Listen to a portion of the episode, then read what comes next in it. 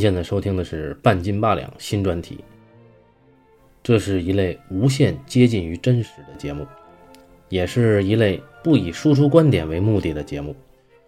鲁迅在《呐喊》的自序里写道：“所谓回忆者，虽说可以使人欢心，有时也不免使人寂寞，使精神的思虑还牵着已逝的寂寞的时光。”我们的新专题。与回忆相关，而且回忆不只是令人欢心的。胡适说过，堕落的方式很多，总括起来约有这两大类：第一条是容易抛弃学生时代的求知识的欲望；第二条是容易抛弃学生时代的理想的人生的追求。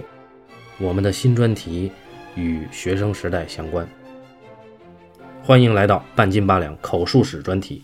我老师的老师们，在声音中，让我们把回忆和学生时代两大主题相交织。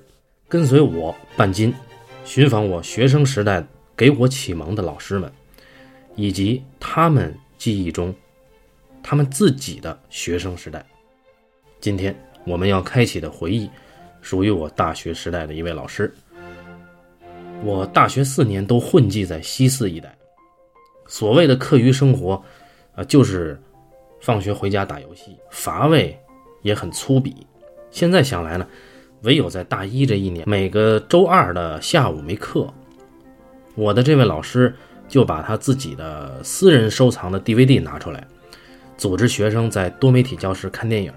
这位老师，他是位影迷，也是影碟收藏的发烧友。他会安排学生会的人提前几天在教学楼门口立一块小黑板，写上放映的片子、片名、导演、时长啊、获奖信息，还有放映的时间和地点。现在看来，那一年里的每周二下午就成了我的启蒙时刻。最近，我向这位老师提出了请求，想请他聊聊他学生时代的经历。也想和听友们一起去发现，作为我的启蒙者，这位老师他自己是怎样被启蒙的？啊，因为特殊原因，访谈的地点只能在一家披萨店里，环境音是失控的，所以本期节目的声音质量不好，恳请听友们包容。还有要特别说明的是，在这位老师回忆的人物里，其中有几位的姓氏，啊，用了化名，万一。有重合或者雷同，那实在是巧合。接下来，就让我们一起走进第一场回忆。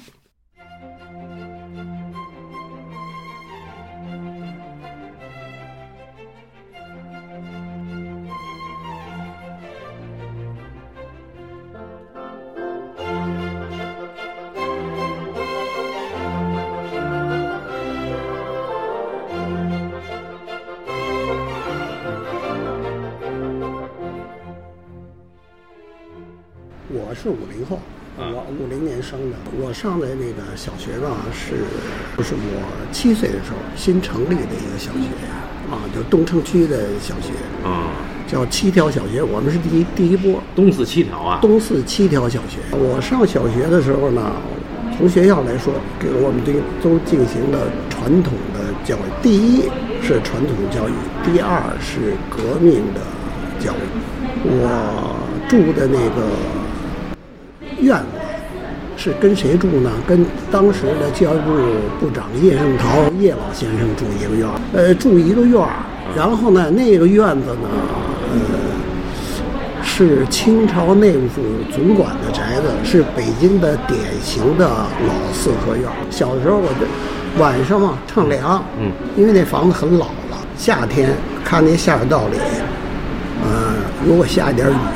下水道里出来差不多有脸盆那么大的乌龟，还有还有蛇，青蛇。对，你说我接受传统教育呢？我就因为叶圣陶是个教育家，民国的时候他就是很有名的教育家，对吧？他那个写过一个叫《稻草人的童话》，就是就是给小孩写的书，啊，我印象很深。然后呢，那个老爷子呢，非常慈祥。一点架子都没有，一点架子都没有。我呢，跟他他我跟他的那个孙子孙女儿都很熟。对，对于院子很大嘛，那个院子是三进院，我我记得特清楚，院墙外边吧有石洞，石洞里有一个环儿，干嘛呢？就是清朝明朝的时候来人，不是坐马车或者骑马来嘛，要把马拴在那里。嗯哎，一进门儿是有一个影壁，然后呢，你进这个院子，你看不见第一进院儿，为什么？因为那时候的规矩是，呃，外人不能看见内宅的女眷，你知道吧？嗯它是有一个月亮门儿，进去一进第一进院儿，第一进院儿呢，一个犄角有一棵果树，中间呢是一个汉白玉的鱼缸盆。呃，周围是一圈遮雨廊子，这遮雨廊子是什么？就跟颐和园那遮雨廊子一样，嗯，有屋里面儿那时候是点蜡烛，过年还放个蜡烛在里边儿，画的那种吉祥的，就跟传统年画的那种东西啊。一般是什么种海棠？海棠、丁香，嗯呃，还有一棵黑枣树，啊，嗯，有一棵柿子树，就一个犄角柿子树就一棵嗯啊。等于你进这院儿就是北房、东房、西房，对吧？然后你再进第二院儿是从东呃东北角有一小角门进第二进啊啊，也第二进院儿也是给布局，然后再进第三个院儿就是一排平房。我印象是比较深，那时候我们小嘛，就是往院子里坐，夏天有时候叶叶叶圣陶高兴啊，就说来。我给你们讲个故事吧，哦啊，老爷子啊，现在想起来真是非常慈祥也啊，就我们讲那个一些中国民间故事啊，然后呢还跟我说说啊，跟我父亲说说那个现在呢就是有有有两个童话，一个是格林童话，一个是安徒生童话，其中有一个翻译呢叫叶君健，就是安徒生童话的翻译作家。后后来我后来我还认识他了，就尤其我妈认识的呃叶那个叶君健的爱人啊，然后呢那个说他是中国中国日报英文版的总编审，哎，然后就说你那个你给你儿子去买一本买两本这个童话，格林童话、安徒生童话，哎，我父亲就给我买了，买了呢啊，然后呢，老爷子那次给我们讲了一个什么呢？就是普希金的那个叫渔夫和鲸鱼的故事，哎，那个故事比较短，比较短。后来前苏联还拍成动画片了。他大概的情况是什么呢？就是有一个渔夫很穷，他有一个老婆，就是老太太在家做饭，他每天出去打鱼。结果呢，有一次呢，他出去多半天了，什么也没打上来，他就开始发牢骚。结果一往下去呢，捞上来一条那个金色的鱼。嗯，哎，他说这不错，可能能卖大钱。结果那鱼就说话了，说你啊放我吧，我可以满足你三个愿望啊。他说算了，那老头子心眼好，说算了，我你也是一条命，我我放你回回吧。回去以后，他就跟他老婆说，他老婆就给他破口大骂，说你这个老不死的什么的，说你看咱们家房子也破了，什么什么船也不行了，说的你为什么不跟他要要东西啊？说你明天找他要东西，不要东西你就别回来。第二天老老爷老爷子就去了，就说金鱼呀金鱼呀，来吧，这金鱼就出来了，从啊说老先生你要什么？他说我回去跟我太太说了，说他想一房子，好吧，你回去吧。结果他走到半路一看，他们家那旧房没了，变一特别新、特别好的房子。他回去跟他老婆说，呃老老婆这回你满意吧？结果他老婆你猜怎么着？呸！给我喊，说你你怎么他妈这么不知道？你回去你告诉我，我还要最好的衣服，还要什么什么什么什么什么，就一提了下来有一要求，啊，然后说你你要不办成办不成，你也别回来了。啊，结果老爷子哎，第二天又去了，说说金玉啊，那个那个金玉啊，你再满足一下愿望。我说我老婆又提出什么什么。嗯，嗯，好吧，你回去吧。一会儿你回去好，就就就就看见他老婆穿金戴银什么的啊，那特奢侈。他说你这份可满意了，不行，你要要把金鱼带回来，让他作为我的奴隶，然后我什么时候要，随时让他供给我，你知道吧？然后呢，他犹豫半天，这老爷子就觉得有点过分了啊，犹豫半天就就没办法，又去了金玉啊金鱼，金鱼出来，他把这话说完，金鱼就瞅了他一眼，摇了摇尾巴就走了。嗯，后来呢，他回家还看他老婆破衣拉撒，跟原来一样坐在门口那放线什么的，房子也没了啊对，什么都没了。然后呢，叶老爷子给我们讲完，说你们听听完这故事有什么感受？我们有的人就说，说人不能太贪，嗯，对吧？人应该有一个好的心态，做好事儿呢不应该求回报，对吧？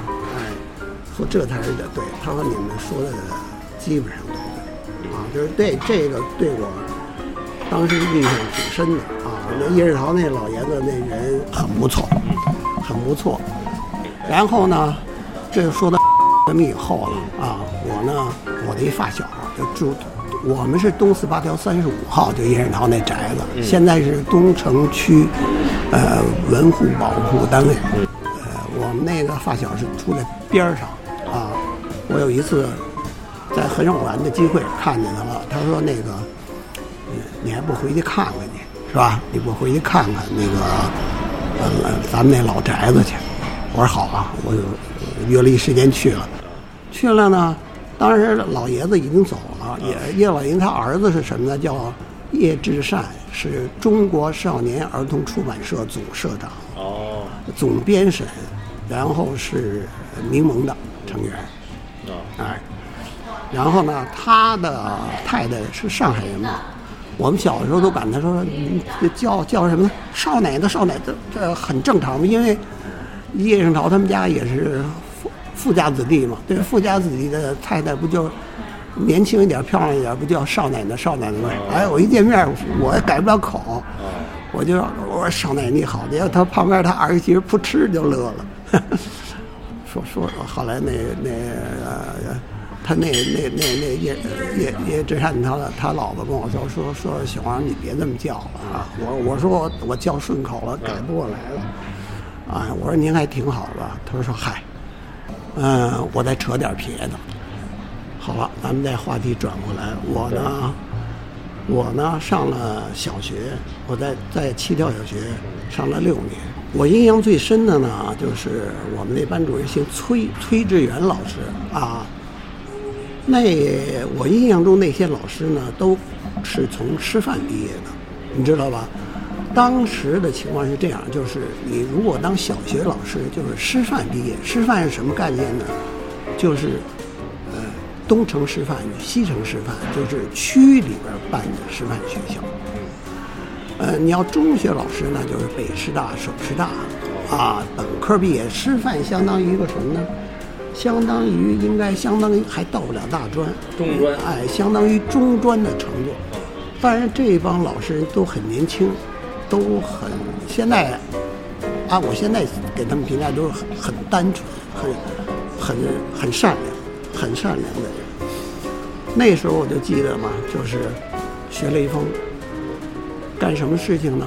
老师带着我们去，他那原来那个交通也是在岗楼，十字路口有一个岗楼圆的，哎，我也擦过，啊，对对对，去擦岗楼，然后上那个，如果卖冬储大白菜的时候，卖葱的时候呢，以小队为一个规模，一个点儿去小队，帮着那些人往回拉白菜和大葱，啊，呃，干得好的呢，就是表扬说哪些哪些同学参加了擦岗楼，帮着弄白弄白菜，弄成这些工作，还有呢，帮着那个呃五保户搓煤球，因为那时候北京冬天是 要烧煤的，对，烧煤呢，矿煤呢比较贵，就是煤球比较便宜，因为煤球里要掺掺土的，但是它就不经烧就容易碎，对吧？碎，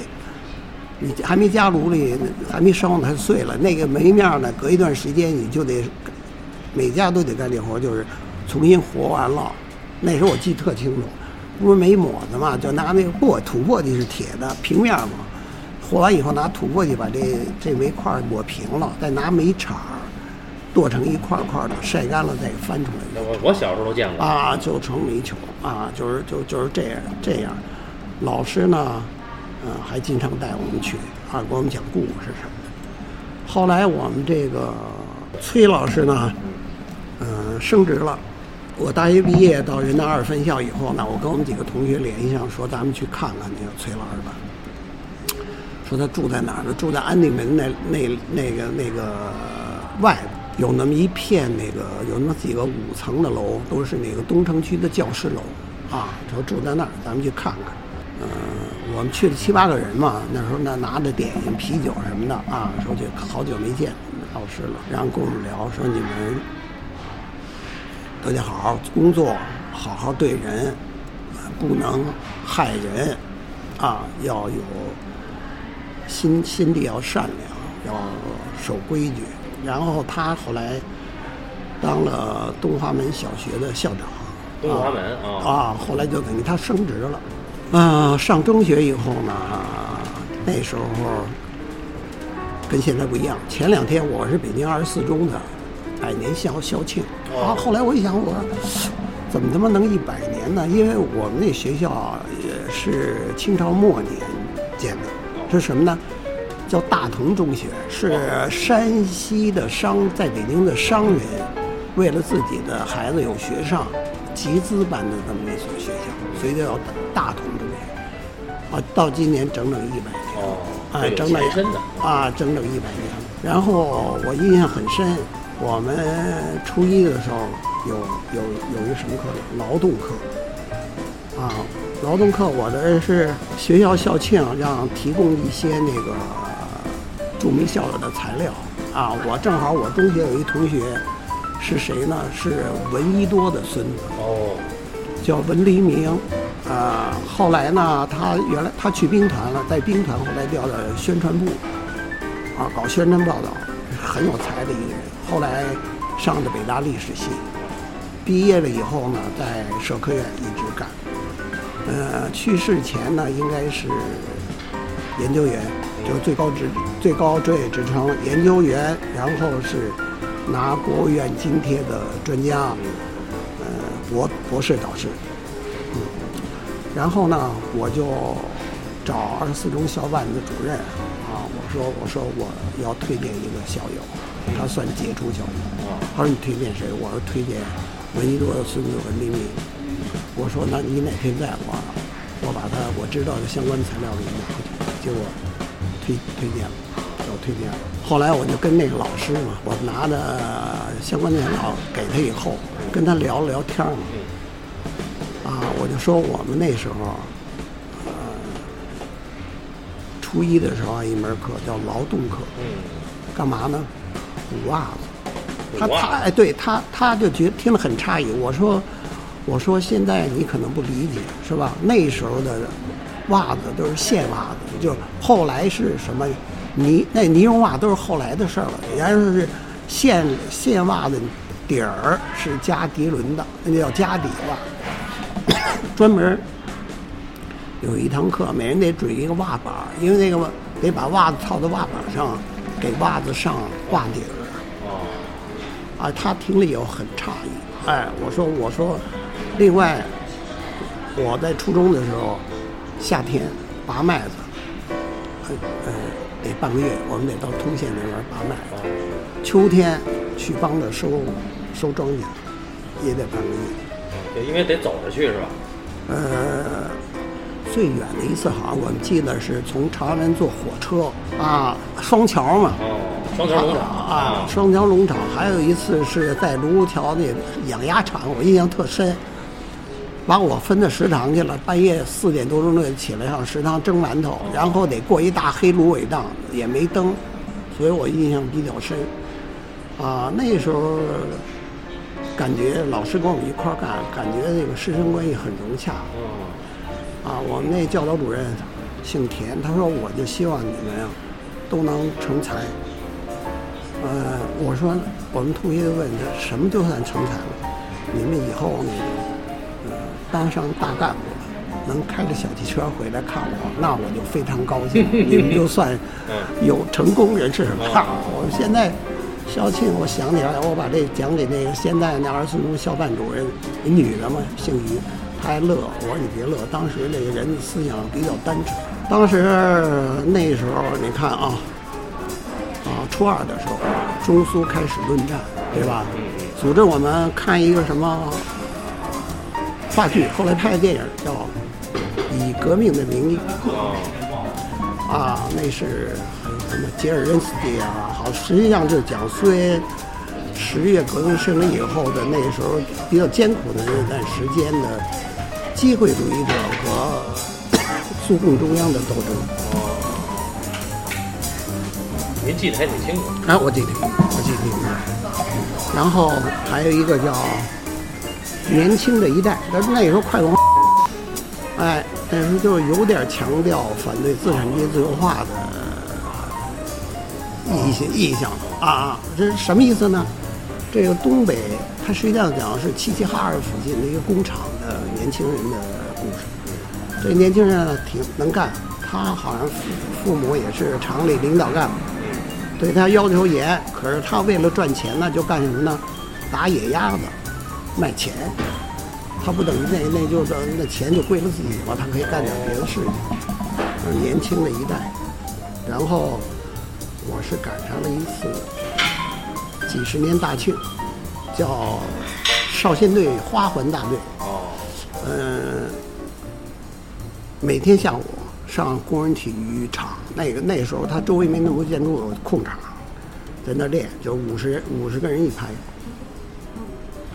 走走走，横着走，走节奏，啊，然后彩排了几次，都是晚上十点钟到学校，然后十二点到天安门排队，就啊啊，不是那个彩排，啊，有一次是弄完了，然后说同学们别走啊，呃，一人给大家一张票。啊，然后大家可以领一个果子面包，啊，一根儿呃香肠，这我印象比较深。说这是政治任务，呃，你们得好好完成。我们那时候还真真真真听话，真挺自觉的，觉得很自豪。啊，那时候觉得很自豪。这就是病呢，我是有亲身感受的。为什么呢？因为，嗯。我父亲呢是，我父亲母亲都是，呃，抗日战争以前参加工作，就算了，三八年以前参加工作，都是老干部。我父亲呢，因为得了那个胃癌，就是等于从六三年就开始病休，没怎么工作，啊，六六年就去世了。我母亲呢，呃，她是中国妇女杂志社的编审总编审。然后他们原来妇联不是在长安街上有一个大楼吗？啊，他们原来在那儿。后来呢，是就在在妇妇妇联老妇联在东口那大院里。嗯。后来又搬到哪儿去，我就不是很清楚。嗯。啊，所以我母亲也受冲击了。嗯。受冲击了。那时候就不讲这些，没有道理可讲，没道理可讲。所以那时候 对我冲击比较大。您那时候是初中？呃，六六年。哎，这我在想想，我插队。呃，什么时候就插队的？六六年，我是六八年十二月二十三号从北京站到山西插队。我为什么记得清楚呢？二十四号我们在火车上听见。毛主席发表最高指示，就是知识青年要到农村去接受平价农再教育，很有必要。就是就是您那时候已经出发了？对我们出发的第二天，我们在火车上。我去的这个地方呢，是老根据地，山西的叫它叫晋绥边区，包括什么呢？包括陕西的府谷，呃，榆林，然后山西的。河曲、五寨、偏关、保德，然后我去了一段时间以后，后来我才了解到，就是我们这个县河曲县，大概出了十个将军，而且，呃，任务一般的就不在军职的任职了，基本都是在国家经委纪委，因为是，你看都是建国初期管经济的，基本都是山西人，因为山西人。会算账。我去，我去那时候还很小，我觉得我十啊，我十七岁不到十八岁，嗯，啊，给我感触非常大。我觉得、呃后来我回来以后，我就想，嗯，我挺想那个地方，虽然那时候很苦，啊，为什么呢？我觉得那儿老乡非常实在。啊，非常质质质朴，啊，非常质朴，非常实在。给我最大的教育和收益呢，就是让我能吃苦，让我对人要诚实，嗯、要有一个、信念，不管是在生活上、工作上和对人上，要有一个信念，有一个基本做人的标准。我觉得是是这样。我呢刚去，然后就给那个皮亚中挑水嘛，是有一古保户老太太，他儿子呢是牺牲的时候，解放战争牺牲的时候打太原，徐向前的部队。当时解放军在山西打仗，有几场仗打得非常苦，一个就是临汾，一个上党，再就是一个太原。后现在部队里有编号吗？呃，光荣的临汾旅，啊，光荣的什么那个旅，都是那一场战斗中打出来的。然后当时打太原呢，太原周围全是山，你知道吧？全是山，就是叫最坚固的牛头寨，是日本人时候建立的，啊，然后你一般的碉堡的枪啊，咱们咱们印象中有一方掏一窟窿，对吧？对日本人那里碉堡是什么样的啊？就是像我们村里解放军就退下来的，参加过太原战役的跟我讲，是一个圆形的，里边是一个球，水泥球。这个水泥球中间有一洞，可以把枪伸出来。水泥球在这个碉堡的这个圆孔里，可以三百六十度的转。它只有这么大一个孔，要方形孔，手榴弹跟子弹是可以打进去的。这样的就这么一孔，子弹根本打不进去。他那碉堡，阎锡山说嘛，就拿一，因为山西的兵工厂很发达，你知道吧？阎锡山自己有兵的，拿他的野炮，就是中呃大口径山炮，连轰十几炮，这碉堡没事儿，所以解放军工人只能拿炸药包炸。我就给老太太挑水，我说我给老太太挑水，因为，呃，我们那村子是在山上，嗯，水一般都在沟里，有山沟里。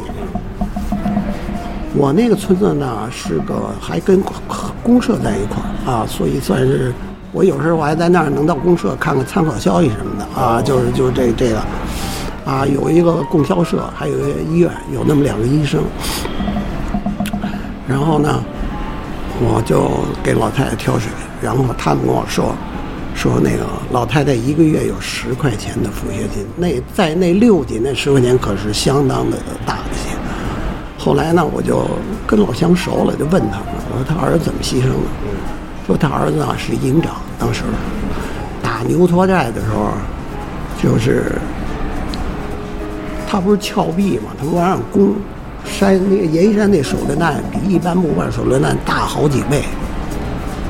我当时跟日本人打仗的时候，日本人也吃了不少亏，因为他那爆炸威力特大。还有一种呢，滚雷，滚雷就是拉完弦以后，从从那碉堡山山上往山下轱辘。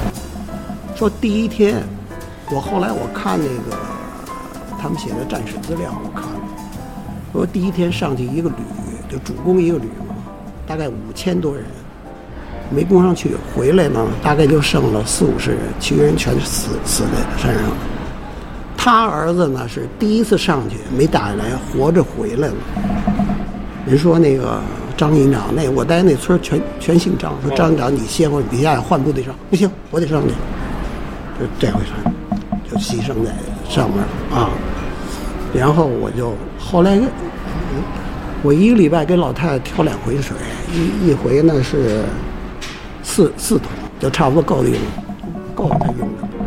他说那个红星你你别别那个给我挑水了，我说您您您儿子为国为那个国家尽力，我说我应该的，我说我别的也做不了什么。嗨，我这么一说，我说您儿子是英雄，然后老太太就哭了，哦，就哭了。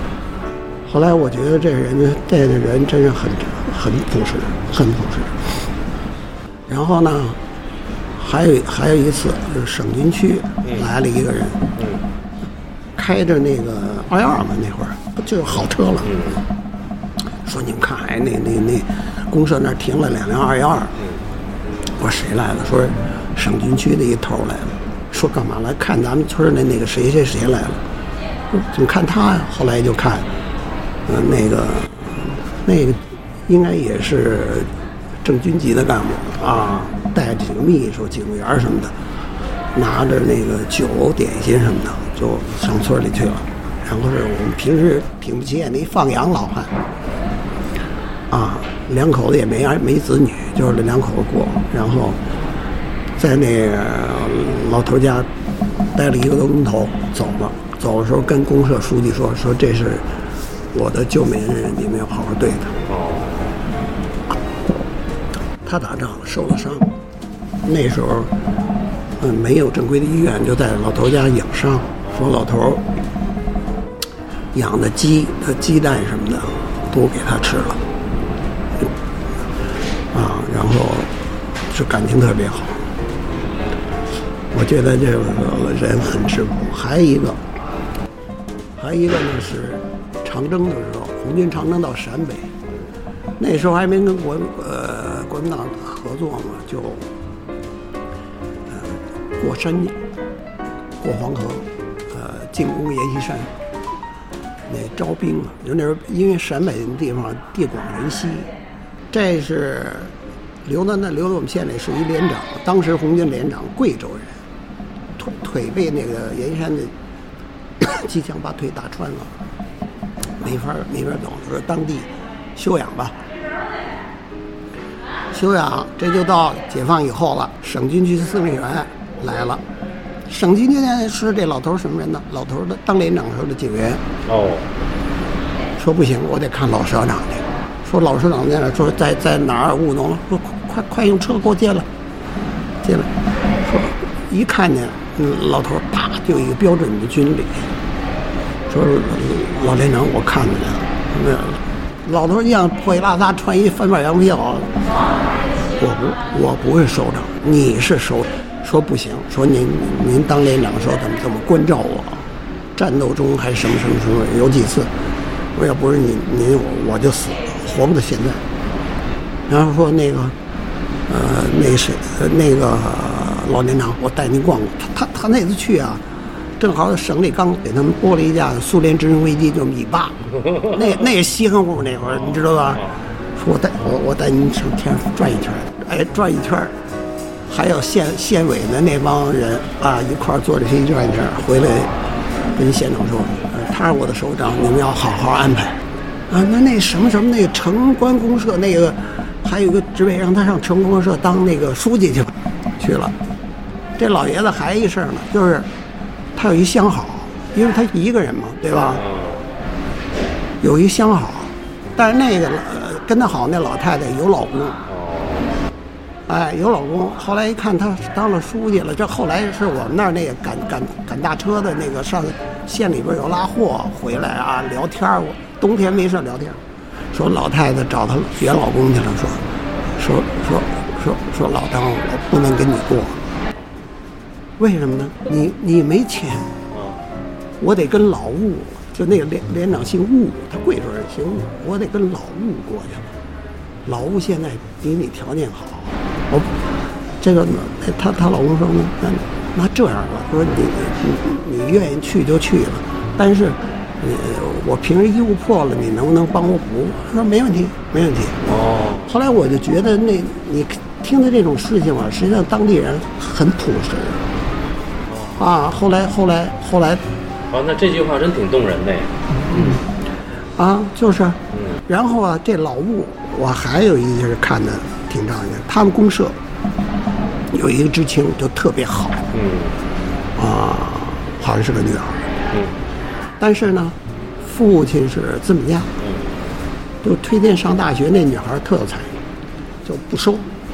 啊，哎，但是啊，但是呢，这女孩好像就是会点医术，给老吴按摩过，也不针灸过。老找老吴去了，老吴说：“你放心，这事包在我身上。”老吴就直接找县里边教育局局长的各位主任，找招生好招生的山西省医科大学那老师正好也在，说：“你你把他也给我叫。”他说他他说他要不来，你告诉他这是一老红军找的，他要不来，他就甭打算以后甭打算干了。哦你必须得把这孩子收了，收那个他他家庭出状，他说我给打包票，出问题找我，行吧？那老师还说什么呢？说那那讲他是老红军，他他老战友，省军区司令员。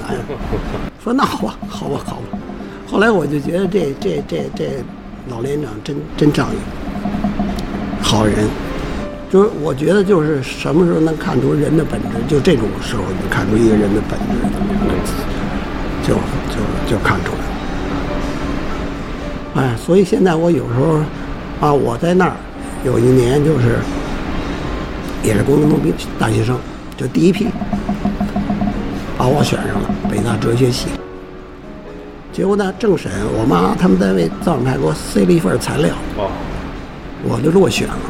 当时我非常的失望，你知道吗？因为我上县城体检的时候我血压高，后来没办法，我说那我也不能因为血压高把我刷下去啊。我就一打听，县医院有一个北京医生，女医生，也是因为家里边出身问题，给她发到这个病远地区。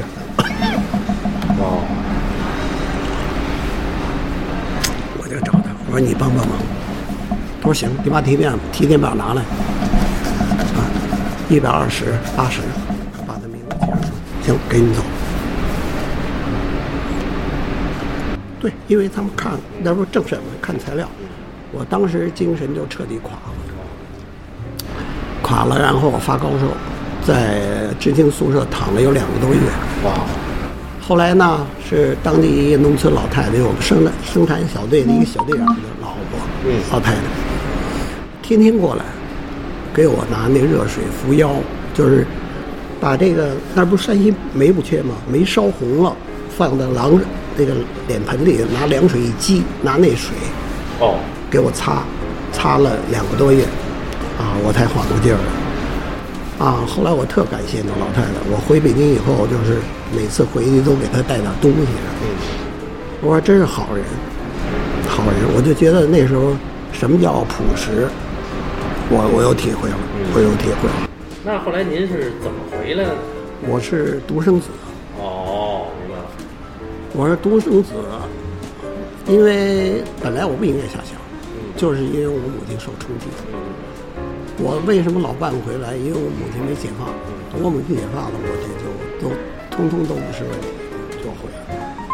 回来以后，我再考的大学，啊，基本上就是这么个情况。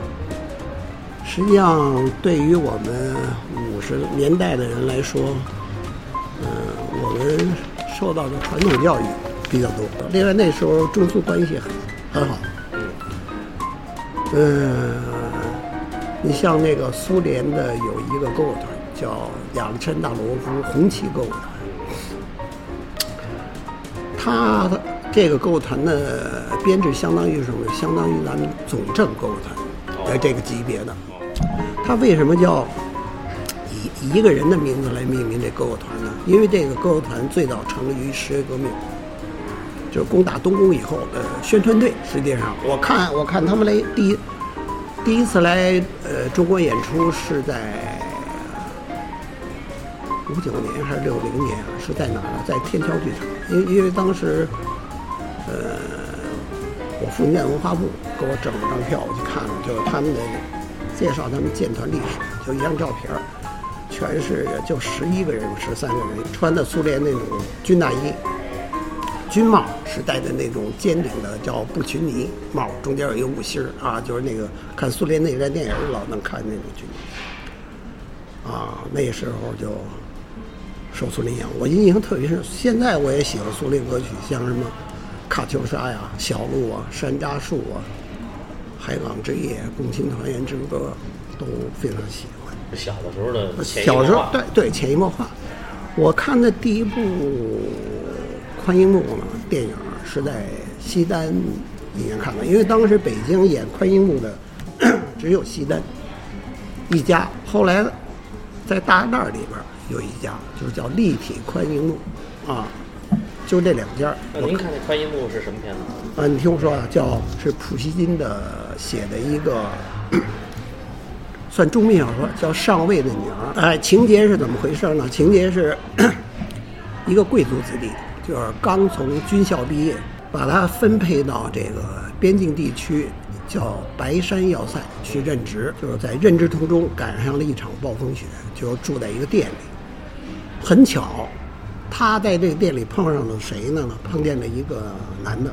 这个男的呢，是当时是俄国是叶卡捷琳娜女皇执政时期，是那个他执政时期爆发了一次大的农民起义，叫普加乔夫农民起义。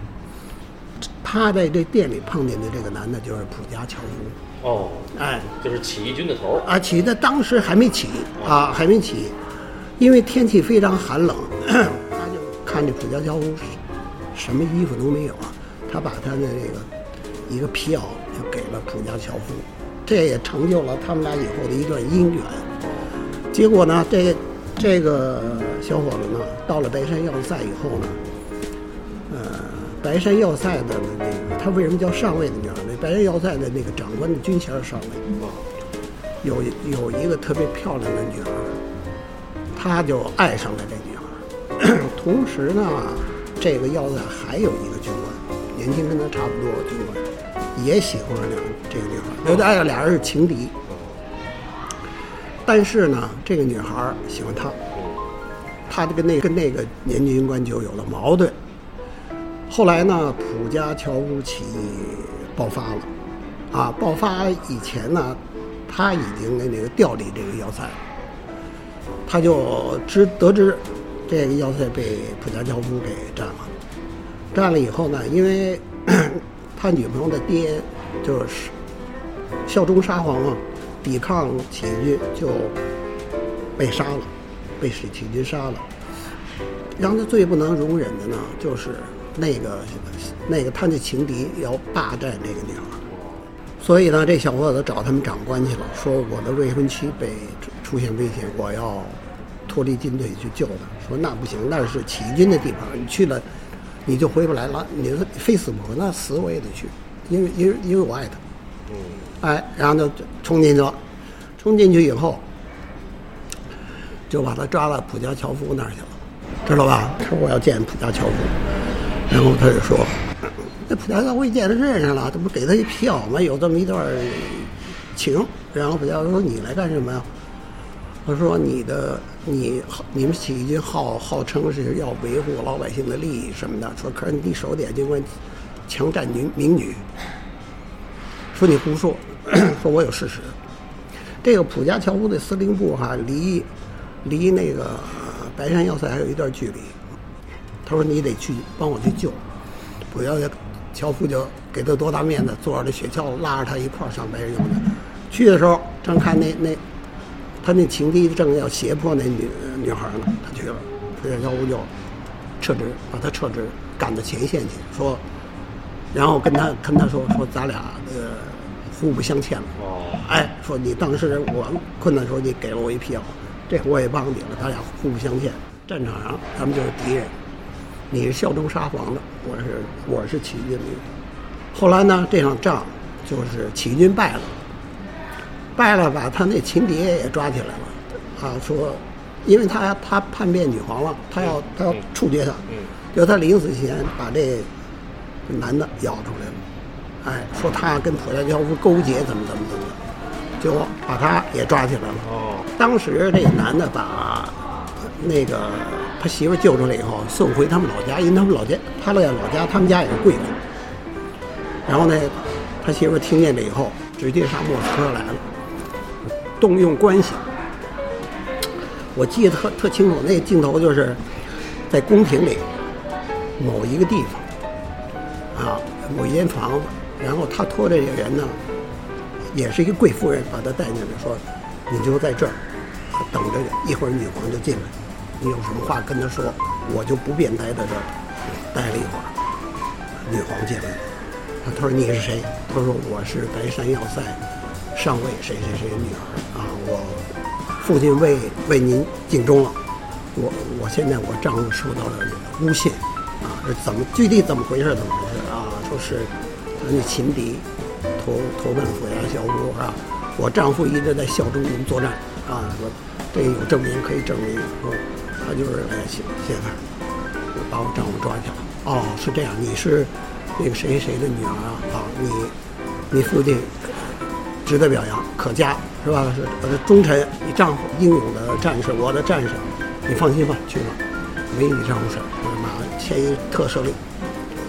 再尽头就是处决普家乔夫的刑场，他去看，他当时还没穿军装，他刚从狱里出来，要要处决普家乔夫，因为俩人也有那么一段缘分，他去看他这个眼就看普家乔夫绑了剪架，那就是拿斧子要上就上断头台。送他最后一程。哎，送他最后一程，然后普教教夫就再给看看，哟，看见了，还跟他点了点头，然后就被处决了。这电影就完了。这电影给我的印象非常深，非常深。那时候您小学。我小学三年级吧，哦。三年级的时候看的。为什么我这印象，实际上普希金的普希金的电影挺感人的。这个电影我很很深，印象很深。还有一个呢，肖洛霍夫。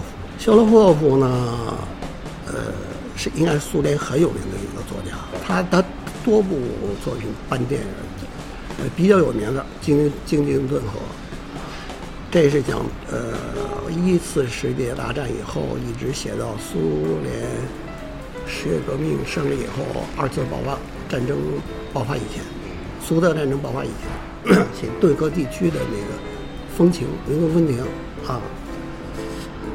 呃，这个他拍了，还有一个叫《被开垦的处女地》，也是他也也拍成电影，也是他写的，是讲是应该是讲苏联合作化时候的这个这段事儿。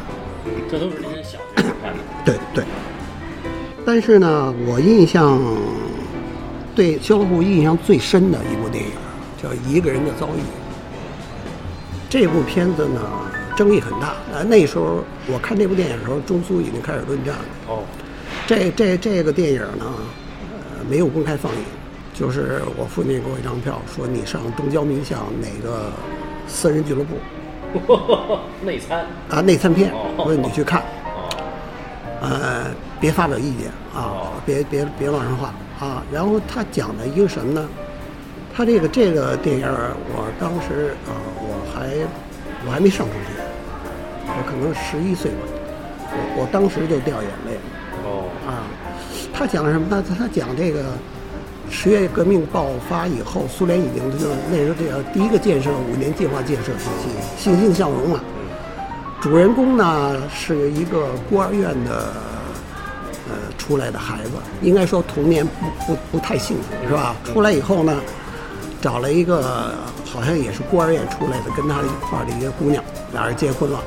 然后他呢是个有门技术，是司机，呃，生活过得还可以。俩人呢也有了一个儿子，然后战争爆发了。爆发了呢，这个主人公上前线，呃，往那个阵地运炮弹，半路呢就被那个德国人发现了，拿炮轰他，就把他那个卡车炸翻了，他也晕了。醒来以后被俘了，被俘了呢，在战俘营里呢，一般人应该活不长，因为德国人也不给你吃喝什么的。但是就是有一天他这种出操的时候啊，就说你们有司机吗？有司机吗？啊，我是司机，就算技术有技术，那就出来给德国军官开车，哦所以他就能活下来。但是呢，他还是爱国的。说有一次呢，拉着这个一个德国指挥官上前线视察，他就一看离苏联那边战线很近嘛，他就把德国人员给打晕了，开车跑到苏联这个 这边来了，那边还开枪呢。他说：“别开枪，兄弟，我我是自己人，我我是自己人。”他就算立了功了，因为那德国军官知道好多那个德军的计划，给逮过来了。啊，就就带德国军官给打晕了，捆在车上，他给拉到苏联苏军这边。后来呢，他就一直一直开车，他就打听他那个家家庭的情况。后来有一次呢，碰见一个，可能是他老乡，说说那个德国人轰炸，说把你呃爱人和那女儿，他好像还有一个女儿炸死了。说你儿子呢幸免，但不知道他哪儿去了。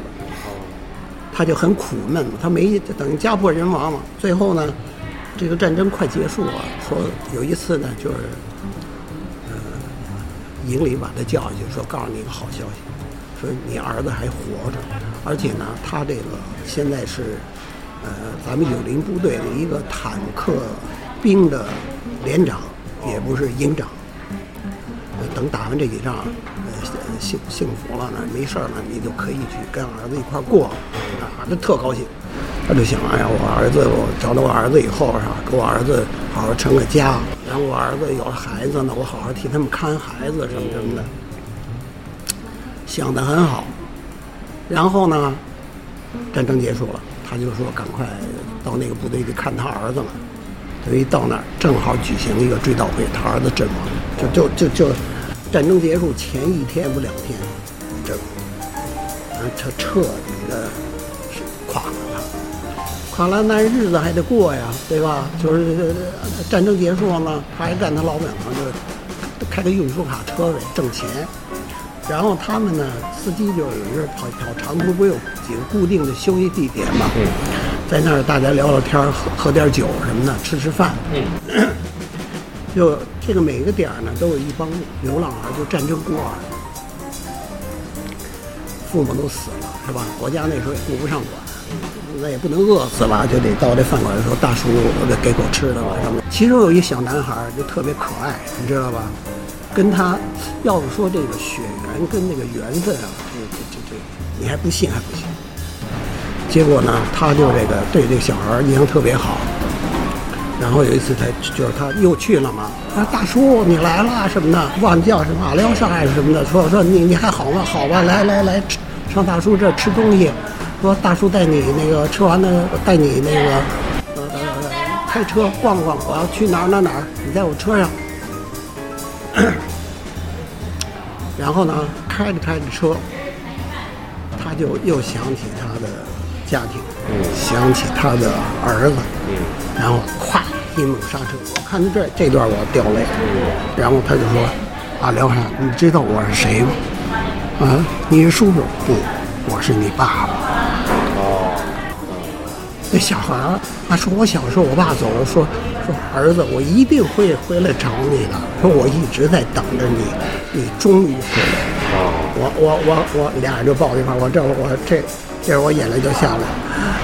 咱们批判这电影呢批判什么？战争残酷论，就是战争搞得人家破人亡，对对对对，战争残酷啊！你不能你不能说你要怕牺牲，你就不打不打仗。但是这个这部片子啊，我印象非常深。那时候口译旁边有一翻译，知道吧？就是那那看完了，两个翻译，一个是女男翻译女的，一个是翻译男的。哦，就拿一拿一麦克风，你知道，一人拿一朋友坐在放映机旁边，一边做一个。你可能这种场面你没看过，但是。就看所谓内参片儿，都是翻译，包括电影资料馆。我我原来在电影资料馆看《猎鹿人》，呃，那个重金属外壳的时候，都是那时候没没翻译过来，也没字幕，没字幕。哦。都原版的。那时候电影资料馆在小西天吗？啊呃对，那会儿就在。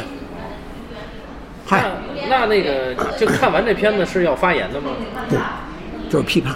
哦。让你们去看完了以后回单位批判，写批判文章。哎呀，我就觉得我很感动。我这人，呃，小学五年级，五五年级也不六年级啊。对，这片子对我印象非常深。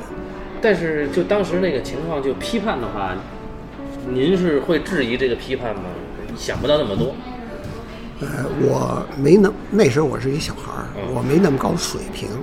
我只能从由我本身的内心感受来说，我我我感我被感动了。嗯，我觉得，我觉得说的都是真的，嗯，都是人的本性的真正反应，不牵扯不牵扯批判这个，批判那就是强强加的东西，对吧？这部片子我印象非常深。然后呢，日瓦戈医生。这个是什么时候看的？日瓦戈医生呢？那是我找的盘了。哦，我操他妈。工作以后了。对。因为这部片子也是被批，也是被批判的。对这您的内容应该你能知道。对对，这个你我我我放过。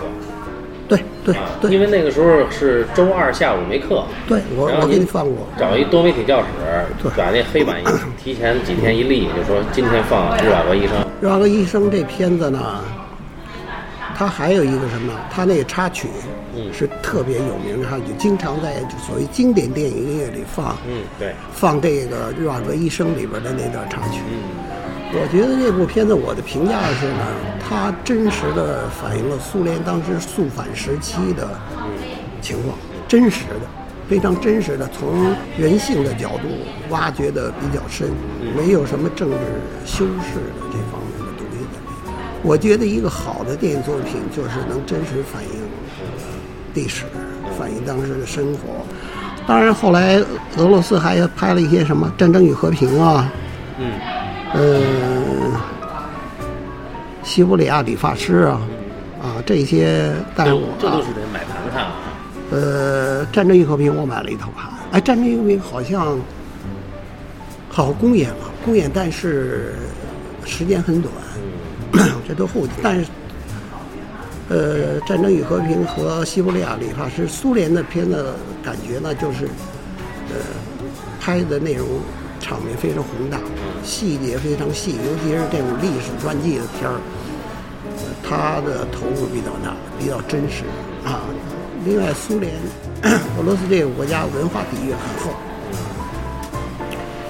不光是从电影、从文学、从艺术，对吧？你芭蕾舞啊、交响乐呀、绘画，应该在世界上都很有名的。对，是，很有名的。我后来在上中学以后看了一些呢，就是改编莎士比亚的一些歌剧，比方《罗密欧与朱丽叶》呀，是是上中学以后看的。对，《罗密欧与朱丽叶》呀，《奥赛罗》，《奥赛罗》当然是是是悲剧了，不是，这是苏联人拍的。苏苏联人拍的啊对，然后呢，呃呃，第十二页，嗯第十二页是喜剧，《罗密欧与朱丽叶》是悲剧，对吧？这个《奥赛罗》也是悲剧。还有一个争议片子呢，叫《第四十一个》，哦，这个很这这也很有名，很有名。就是苏联红军女战士和被俘的白军军官在关键时候的决绝。他选择是跟白军白军白匪的军官去，因为借白匪军官的船来到荒岛上啊，他要不就得跟着白匪军官走，要不就是打死这个白匪军官。啊，那那个您后来呃，就是上大学期间看了什么一个很很记忆很深的吗？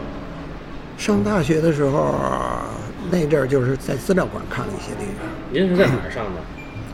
啊，我的人大，呃，离资料馆也不远倒是。嗨，我这么跟你说吧，我那时候为了等一张退票，我在北展等了一天。哦，啊，那时候是呃，那时候是演什么呢？啊，日本海大海军阿海军，呃，呼呼，那就是就是就就演一天，我就那时候就愣等退票，哎，就就让我等着，我等了四个钟头以后等着了，因为有的人比方呢，男孩儿女孩儿约好了嘛，看到点儿还不来，又那什么，他瞧着你还不像坏人，看着你顺眼，你要跟他说两句好话，我也就喜欢看这个嘛，他就把票给你，哦，这个白给啊？我白给了。哦哦那都是组织，那都是组织包场，哦，也没法卖。呃，不不能卖。哦，连体场，你知道那时候是大学生嗯可以看，嗯这永远小小小范围的哦。片子，片子可以让大学生看，啊，那时候看的。然后资料馆看的《教父》，那个时候就看《教父》了。我我我现在我觉得，呃，按姜文的话说呢，《教父》这部片子呢，他原话啊，就是我每隔两三个月就要看一次，每看一次都有收获收获，从细节上，哎，都有不同的收获。那片子我看了看，你想，马伦·莱兰度也老老教父对吧？阿尔帕西诺也小教父，呃那片子是确实很经典。我原来最早看的是书，哦，先看的书？对，后来看的这个，然后就看那个《猎鹿人》啊，也是在资料馆啊，列伦的资料馆，猎鹿人重金属外壳，啊，全金属外壳。那这个是买票的还是怎么呃买票，但是也得有关系，哦，明白。也得有关系，因为它不不对外。您这算这个资料馆的老影迷。呃，也不是，我倒想成老影迷，但是关系没那么硬。嗯嗯我后来认识了一个科影的一哥们儿，也是文化部的大院子弟。我认识他，他呢，他说这样，他说只要是科影演那部片儿，我我只要你跟我去，白进啊。我说那行，就新街口那边儿啊。对对，新街口我说那那就我看你五场电影，请你吃顿饭那种。啊，我在那儿看的，包括有些日本片子。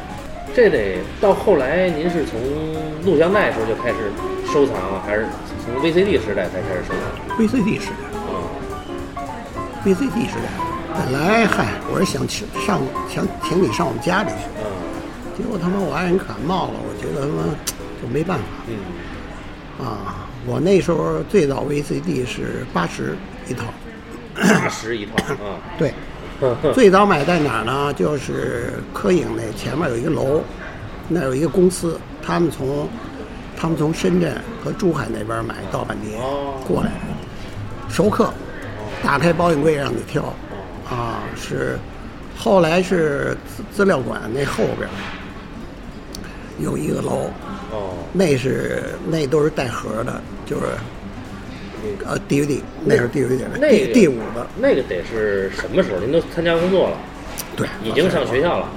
呃，我上学校了。哦后来我算了算，我 VCD、DVD 大概得花了将近五万块钱。哦，我觉得看那个东西是一种享受。我还那天跟他们说呢，我说到 最大的优势就是打破了文化宫封锁。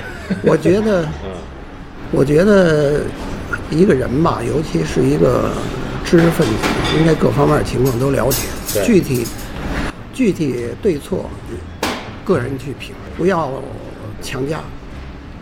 哎，个人的个人认识不同。后来您就在那个灯市口买是吧？灯市口那边还没有，灯市口那边没有。啊，后来原来平安里那边有一个电子批发市场有，在我说资料馆那胡同里有一个有，那是底下是一服装店，那去都是熟客。服装店边上有一侧门，你推门进去，上二楼哦，全是全是他那全是第五、第九的那个 DVD，那品质的真真好。后来我看什么《勇敢的心》，那是买的第九的，那真不错啊。对，还有是《辛德勒名单》。嗯，就是说后来给我们上学的时候给我们放的时候，都是您从哎哎哎哎！我从那种还有那个《闻香十年》，我觉得那那也是一部励励志片儿，可以。我我记得，我想我能记起来，您给我们放过什么呢？放过这个烈火战车，啊跑步那个啊，那个电影配乐是非常有名的。那对，然后您放过这个辛德勒名单，然后放过这个日瓦戈医生，放过那个忘情季节，啊啊啊，呃三轮车夫，那是陈英雄还有还有勇敢的心您也放过，还有什么我就反正我现在能想起来是这些。对，那个时候我想我们是应该是大一，大一，然后有正好下午没课，您就您就哎让那个电教的学生会的人，对对学生会的人立一黑板写，当然学生会的人还不懂，您跟他说，您可能跟他说一说这个忘情季节呀、拿过金熊。那黑板上写一什么呢？写这个“忘情季节和金熊”，这我记得特别清楚啊 把片名给弄错了。那什么电教嘛，电教嘛，我在那跟我我说，你给我你给我放一次，我给你二十五块钱劳务费。然后啊，您是自己掏腰包给我？我我跟系里说的，哦我说你把这几个班放在南院儿，社会活动那么少，我得给学生做点福利。哦我片子我提供，劳务费呢你系里负责给我报销。于是这这这样的话呢，给劳务费他也他挣点钱，他也愿意干。哦这么回事儿。嗯，是这样。对，但那个对我们影响很大。我开始买买碟，是因为您放了，之前是您放了哪个，我就去买哪个。我是在鼓楼买的。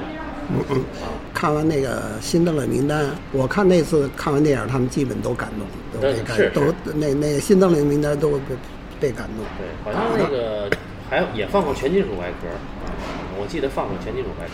嗯，你知道还有那个还有猎鹿人那也放过啊，对对，你知道那个就是六三年以前有一段就是文艺界很轻过得很轻松的日子，很轻松呢，我印象特深，印象特深呢。我们礼拜六下午没课，你知道吧？我就跟我爸要一毛钱，然后呢，北京那时候的电影院是分甲乙丙灯丙丁。哦，西单那放宽银幕的那是甲级，那是三毛三毛五两毛五，乙级影院要是东四的长虹，哦，呃，还有那个东城区工人俱乐部，就是王呃龙寺里有，你看哦有呃东城。电影院。啊东宫电影院，嗯。还再往那龙寺庙后边还有一个电影院，啊还有一个禅宫，啊呃，口上还一明星。哦，就四家电影院，就是龙寺的里边儿。呃，那个明星呢是级级级别最低的，五分钱看一场电影。哦，那时候隔几天呢就说这是什么英国电影周，英国电影周就这英国电影周，就这啊，就一个礼拜全是英国电影有专题啊，专题，然后是是这个 呃印度电影周。啊啊，然后是什么什么什么电影周？我是印度电影周，我印象看看什么呢？流浪流浪者，哦那那不是那有一曲呢，到处流浪，到处流浪，那啊哦就就就那里边啊，就那个里边的插曲。印度电影呢，啊，流浪者，我看了，那那那就是那一句名言嘛，就说法官的儿子永远是法官，呃，盗贼的儿子永远是盗贼。哎，就贫富之差，最后他那资产阶级那个小姐是找了这个流浪者的流浪者流浪者的这个男的，俩人成了情情人关系。这流浪者呢，是因为他实际上出身也是贵族，贵族有钱人，就是因为呢，坏人要报复他的父母，把他给判刑，从小偷出来，给在贫民窟里演演演成一个盗贼，特别高明的盗贼，就跟你平时边一过，啪，钱包、怀表都给你偷走了，哎，这是那里边比较经典的一句话。哎呀，然后两亩地呢，实际上是讲的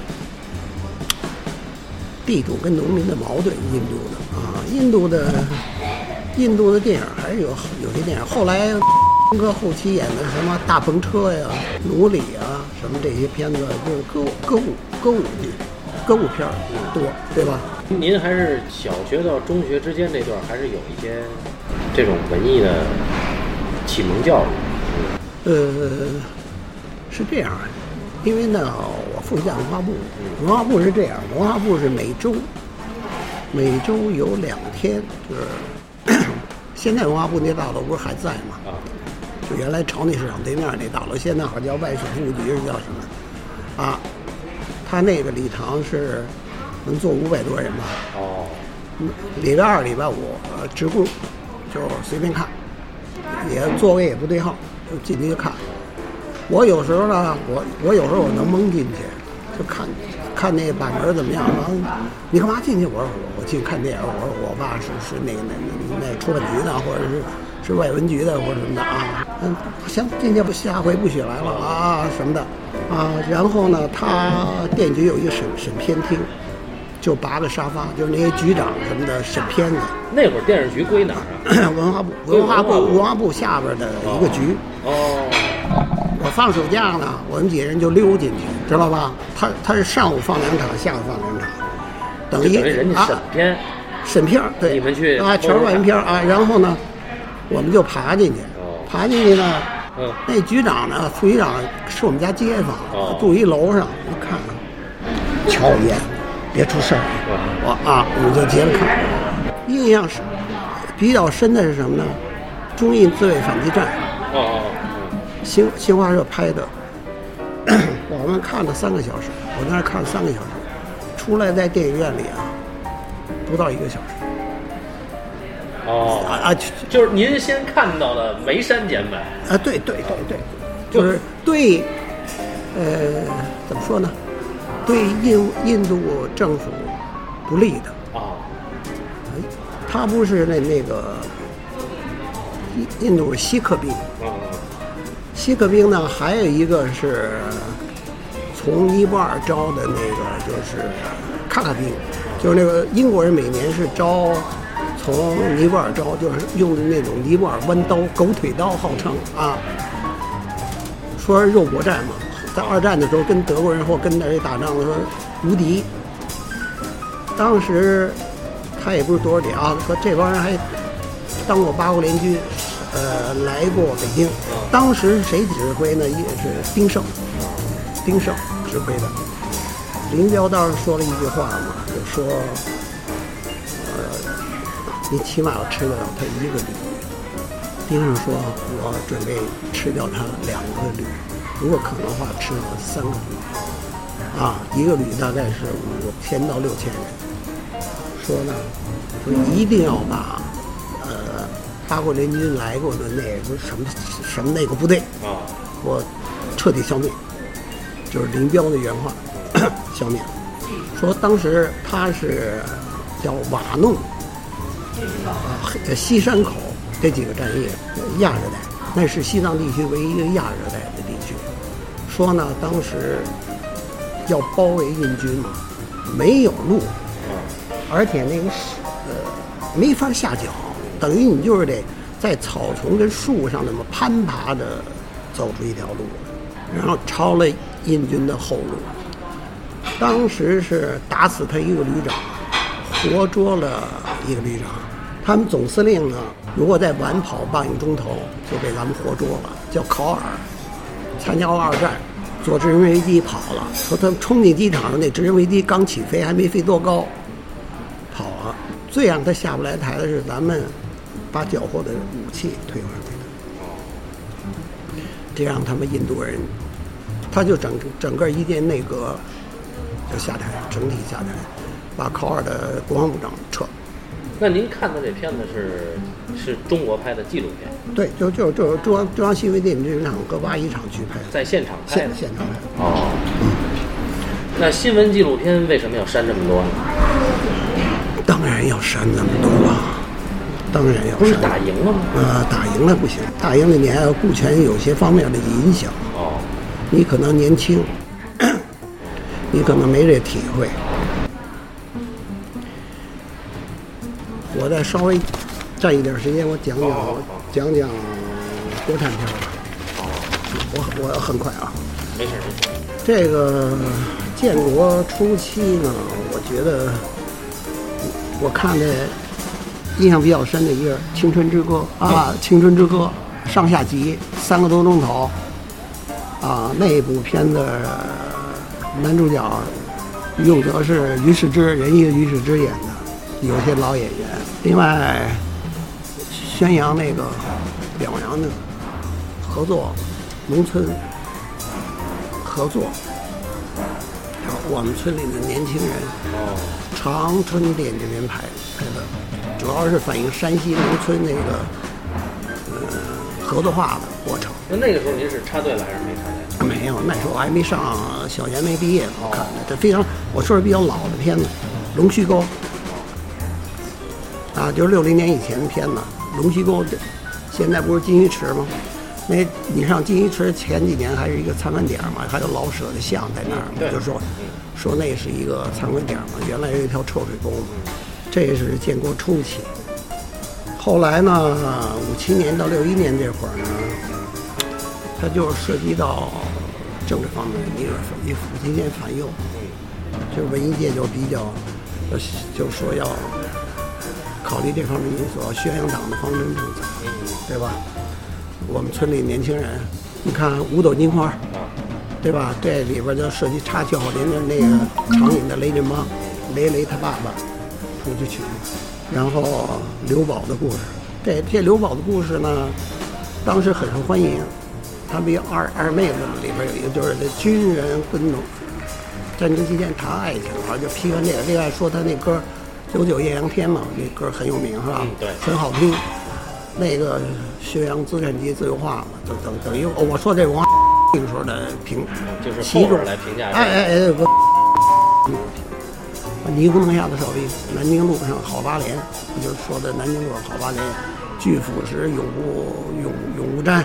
对，这个是你小学时候就看这些，有什么印象吗？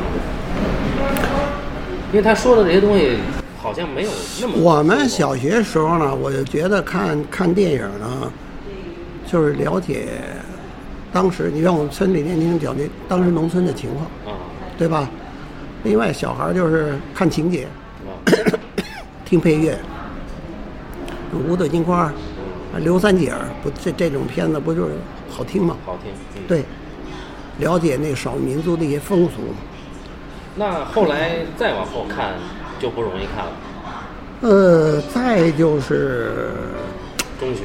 呃，再就是快到快到，因为因为六六一年以后，后来就是四清，嗯。农村搞四清，啊，然后社教。你你对四清社教有概念吗？没没概念。没概念啊，就是我父亲参加四清去了，就是在北京郊区，呃，就是按现在说法呢，就是查这个基层干部有没有什么违法的活动哦。啊，贪污啊、腐化呀，主要是这些，就是是呃，还有就是是不是我百分之百贯彻上面的方针政策这。六一年到六六年，我还看了什么电影呢？冰山上来口哦。这部片子挺挺优秀的，尤其里边儿的插曲是吧？宣扬的完全是正能量的，对不对？这这这这这个没什么说的。呃，天山的红花，这这是我妈他们单位的一个人的丈夫拍的，叫绝文，哦。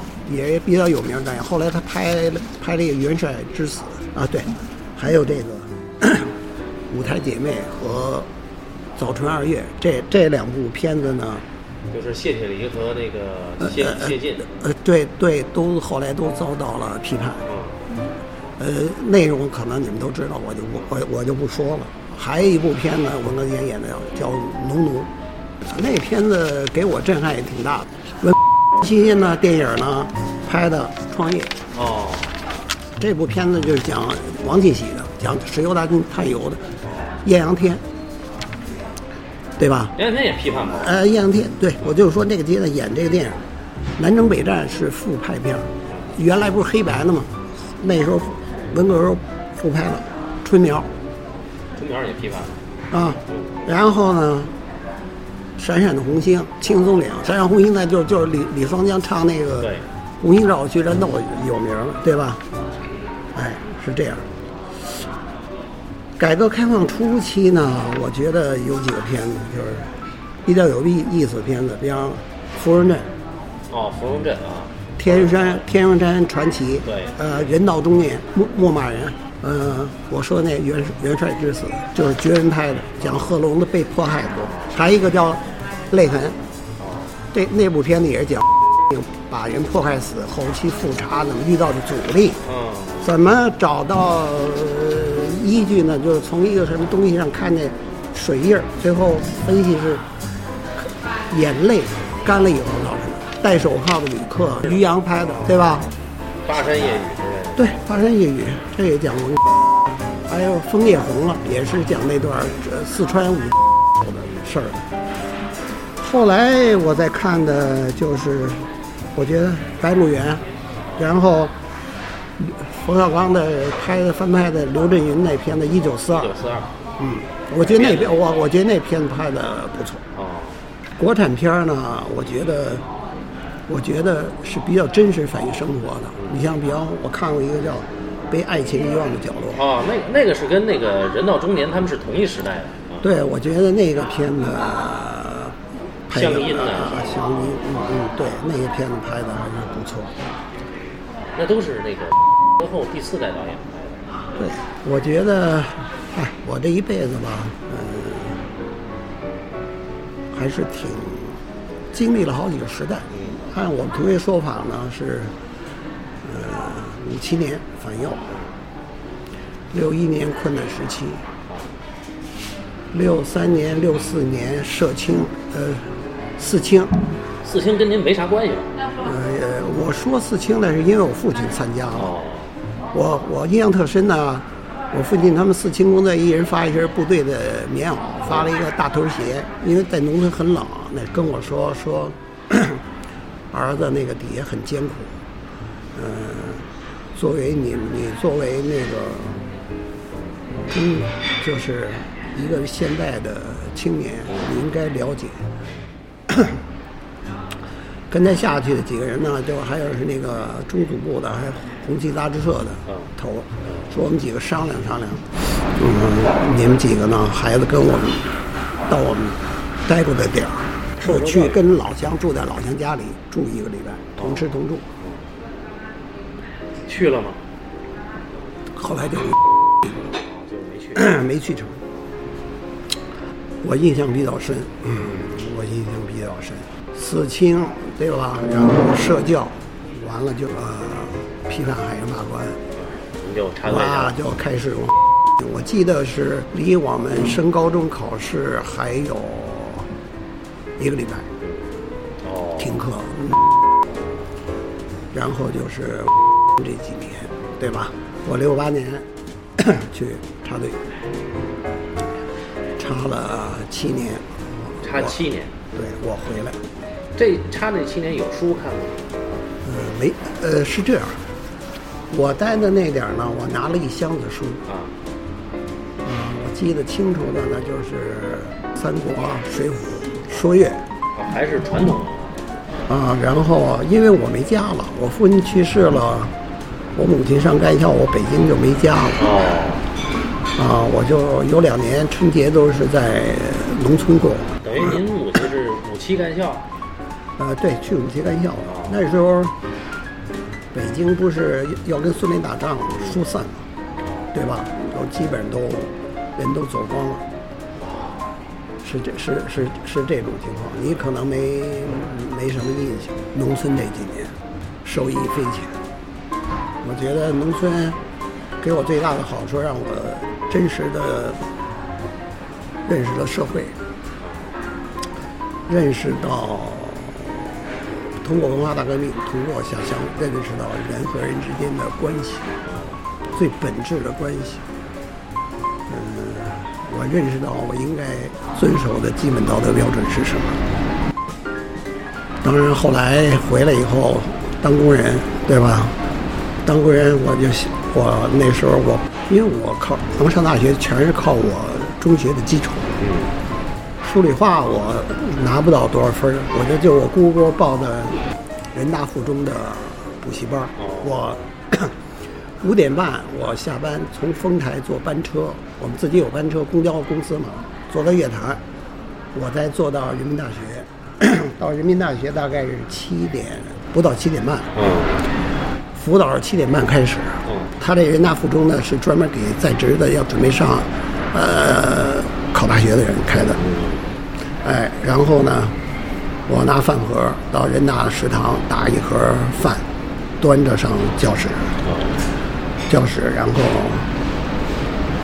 我记得印象特深，第一次历历史历史课历史课，老师北京市特级教师，穿一个破棉袄，不修边幅，毛衣什么都领口都袖啊，敞着怀就进来了。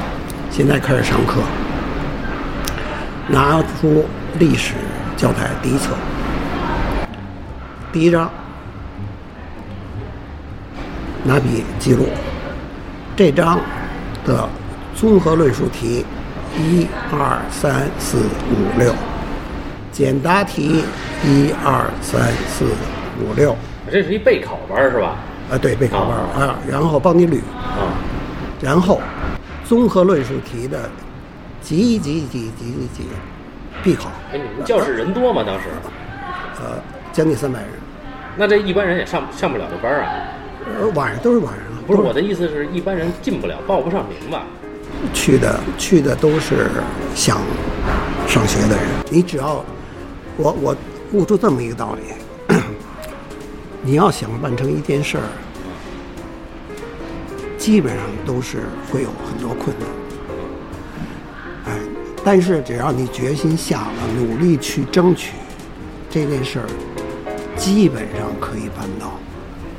如果办不到，你的心心情也会好很多，因为你尽力了。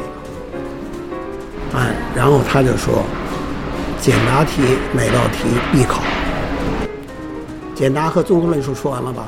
然后第几题第几题的变换模式问你，实际上是一道题，它变换成哪一种模式问你呢？怎么什么什么什么什么？哦，记记完了吗？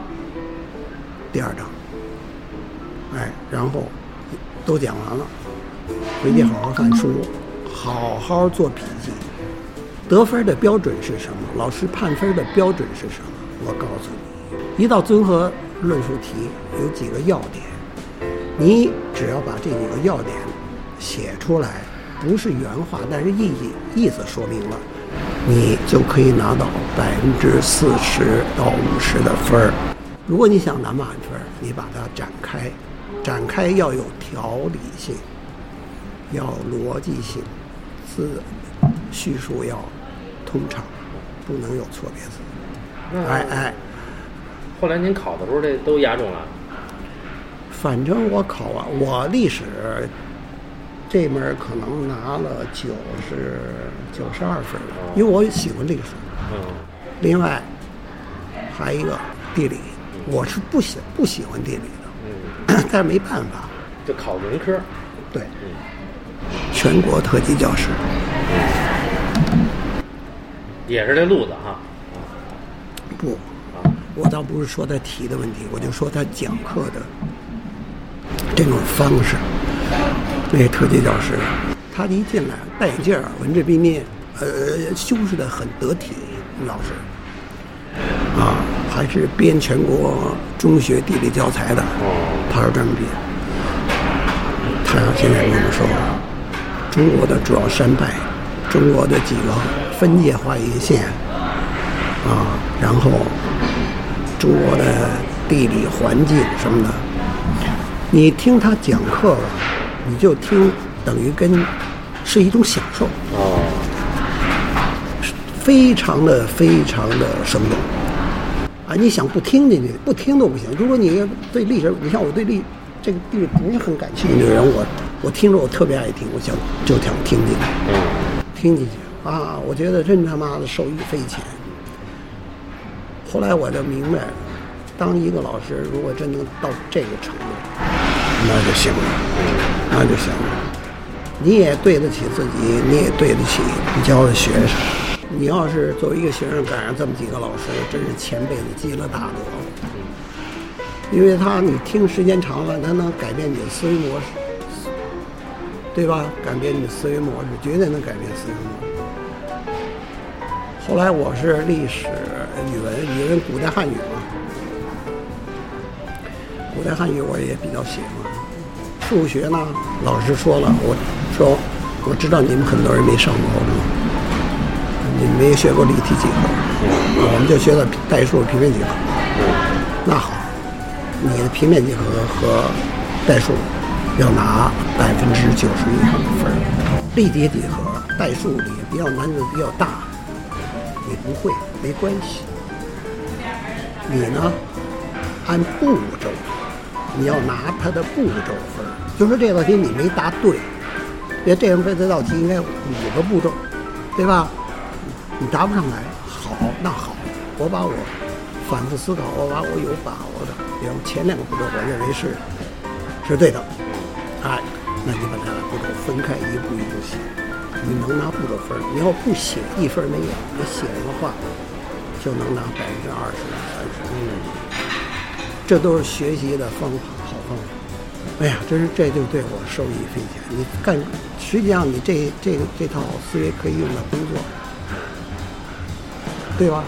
你说这活给你了，你没把握，那你那你就尽量查资料，对吧？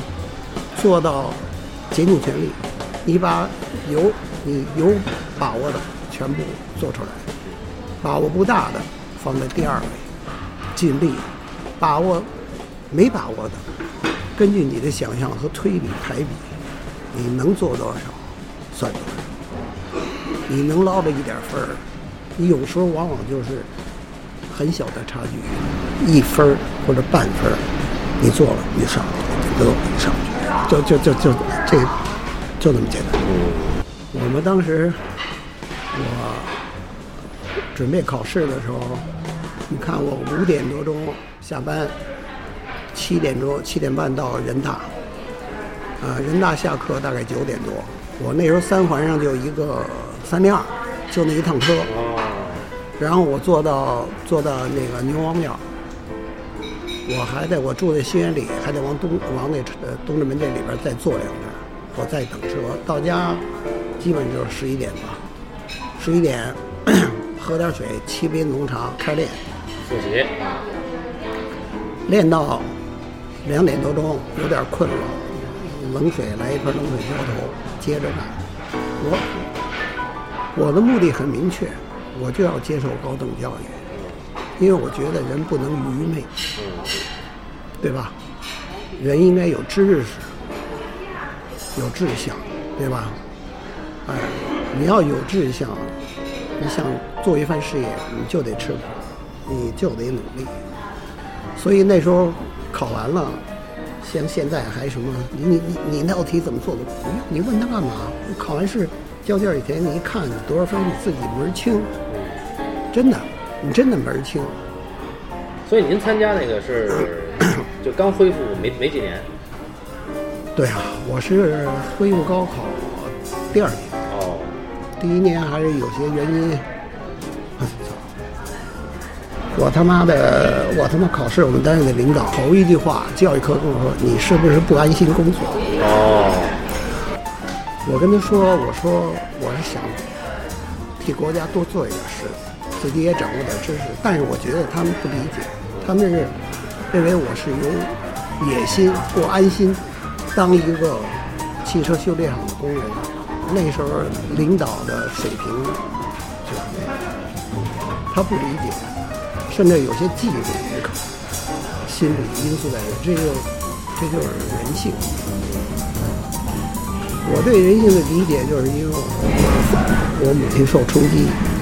我第一次上大学被政审打回来，开始的时候，我妈被贴大棒，那帮小孩不懂啊，指着你鼻子问你母亲是反动学术权威。最让我忍不了的，我养了一只猫，说你得把你们家猫打死送出去。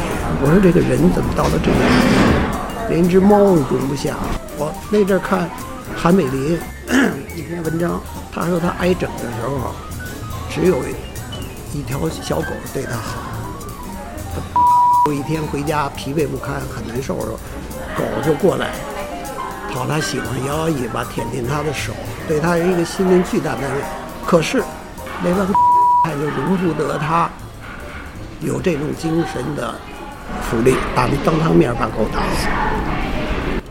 我说的这个人性怎么就到了这个地步？我觉得现在的年轻人不应该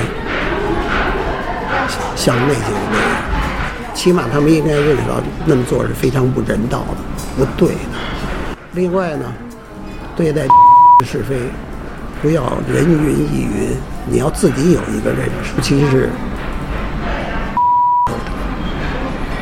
你不要站在，你要站在第三者立场，你自己分析考虑这个问题，你觉得？是对还是错？要坚持自己的认识，不要受别人影响，尤其是坏的影响。行了，我今儿就说这么多。回忆到此，老师的声音其实已经哑了挺长时间。尽管他的声调一直是平稳的，可毕竟他一直在说话，而且基本上都是他一个人在说话。偶尔呢，他才顾得上喝上一口可乐。嗯，我喝的是苏打水。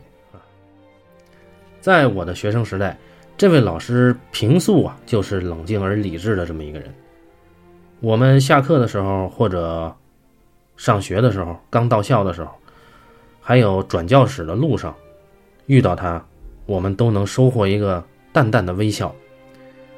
啊，我们印象最深的是他把眼睛眯起来。跟我们点点头，算是打了招呼。告别的时候，他跟我说，回去他还会再想想，还有哪些话题可以聊。我也很期待下次能跟他再聊。我必须说明的是，这一期节目里出现的部分人物，他的姓氏或者姓名都是化名，如有雷同，啊，那一定是巧合。其实啊，在聆听老师过往回忆的时候，在剪辑节目的时候，有两种体验同时在我这碰撞。第一种当然是出于一个普通人他的口述史带给我的震撼，这是一种来自真实的时间的震撼。那另一种体验呢是愧疚感，我在剪辑的时候。